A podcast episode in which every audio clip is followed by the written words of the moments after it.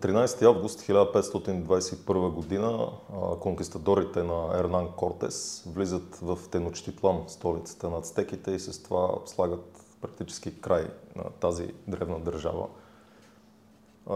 Интересното при нея е, че по-скоро западната историография обикновено я нарича империята на ацтеките, но тя всъщност не е точна империя в смисъла, в който ние влагаме в това понятие. Въобще тамошната държавна организация трудно може да се опише изцяло и то с термини, съществуващи, въжащи за държавите в западния свят. Тя е представлявала по-скоро една формация от различни държави. Тя има един център, който действително е Теночтитлан, и има едно ядро, които са ацтеките, но а, държавата, която те владеят, повече прилича, може би, на италианските републики от Ренесанса или пък на древногръцките полиси. Те не, не установяват една твърда власт над всички, просто държат а, всяко племе, всяка държавна организация, която завладеят, а, да им плащат данък и да им осигурява коридор за войските и търговците. Иначе там местната власт на покорените може да си остане в вътрешно-политическо отношение, същата каквато е била и преди. Подобно, по подобен начин са действали хеменидите в Персийската империя, по същия начин, доста успешно присъединявайки а, други държави. Също така в долината на езерото, Мексико, е имало огромна концентрация на близо 60 отделни града, които това е по-голяма концентрация, отколкото са били полисите в Елада и по-голяма концентрация и на населението в самите тези градове, а пък те са далеч от морето, където могат да се изхранват лесно чрез търговия и морски дарове, което означава, че те са, виждат принудени да завладяват съседни държави и да ги грабят или да сключват търговски договори с тях. Това, че остават самоуправление там и е добре, но пък всички знаем и за жестоките жертвоприношения, в което изисква религията на ацтеките. И всички съседни племена са страдали доста от това. Така че испанците не, не е трудно да намират сред тях съюзници. Друг Друг случайен факт, съвпадение, който много помага на испанците е естеството на тази религия. В, в нея, според нея, в един епизод от развитието на тяхната, техните легенди и религия, бога на войната Хуйцило Почтли прогонва върховния бог на небето Кицалклатъл, известен и като пернатата змия. Но пак според легендата, той един ден трябва да се завърне.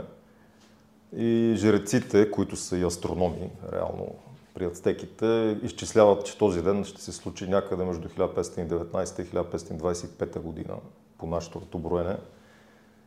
Испанците точно тогава пристигат в Мексико. И естествено те са бели, с бради и такива хора никога не са виждали ацтеките и до някъде стои въпроса дали това действително са хора. Знаем и за техните уръдия, ако не. И така, понеже е много суеверно това общество, включително и владетелят Монтесума, той изпраща да ги посрещнат нали, богато като богове.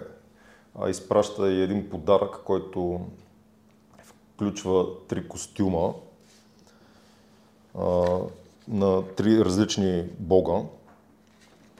Единият е Тескатлипока, който е, а, неговият символ е черния агу, ягуар. А, също така един костюм на Тлалок, който е бога на водите и на плодородието и един костюм на Кецалклатъл. А, дали по собствен избор или поради някаква случайност, но Кортес а, избира точно костюма, да облече костюма на Кецалклатъл, който прави силно впечатление. Бързо се разчува навсякъде и включително и владетеля, той не може да не се съобрази с това. Покамва го в двореца. тоест, първоначално испанците влизат съвсем по покана на владетеля, мирно в Теночтитлан.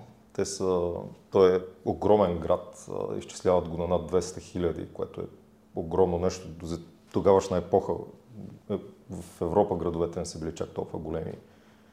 Може би само Константинопол може би е бил по-голям по това време. А също така там е имало многоетажни сгради, включително пирамидите, които са по-големи всеки един храм в Европа по това време. Също така огромните пазари, стоките, които те са непознати за испанците, каналите, дигите. Това е изглеждало като те са очаквали да видят диваци по пътя си, но виждат една високо развита цивилизация. Така, приемайки в двореца си конкистадорите, Монтесума обаче постепенно всъщност осъзнава, че се е превърнал от техен домакин в техен а, затворник. И хората започват да недоволстват против това. Смятат, че владетелят така се унижава пред нашествениците. Започват бунтове. Испанците го изправят на една тераса, за да успокои народа си. Те обаче бива обстрелян с стрели и с камъни. Раняват го много тежко в главата и той издъхва от раните си в последствие. На испанците им се налага да бягат, останали без протекцията на двореца.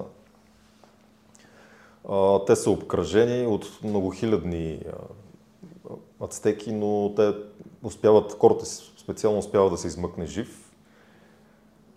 Бягайки, испанците всъщност обаче не знаят, не разбирайки, нанасят много тежък удар на ацтеките, предавайки им през това време своите вируси, към които те нямат имунитет, защото никога не са се сблъсквали с тях.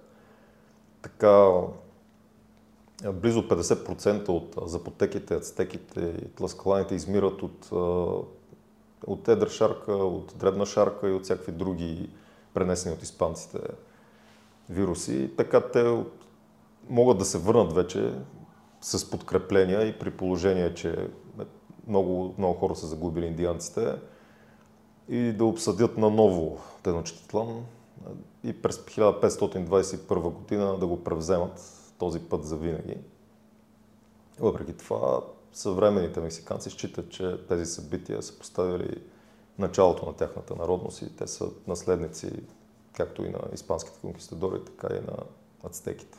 Повече за историята на ацтеките може да прочетете на наука.bg. Знаете ли, че тази година Европейската нощ на учените ще се случи на 29 и на 30 септември? Събитие, което ще обхване над 10 града в България и БГ Наука е партньор и ние разпространяваме и комуникираме информацията свързана с Европейската нощ на учените.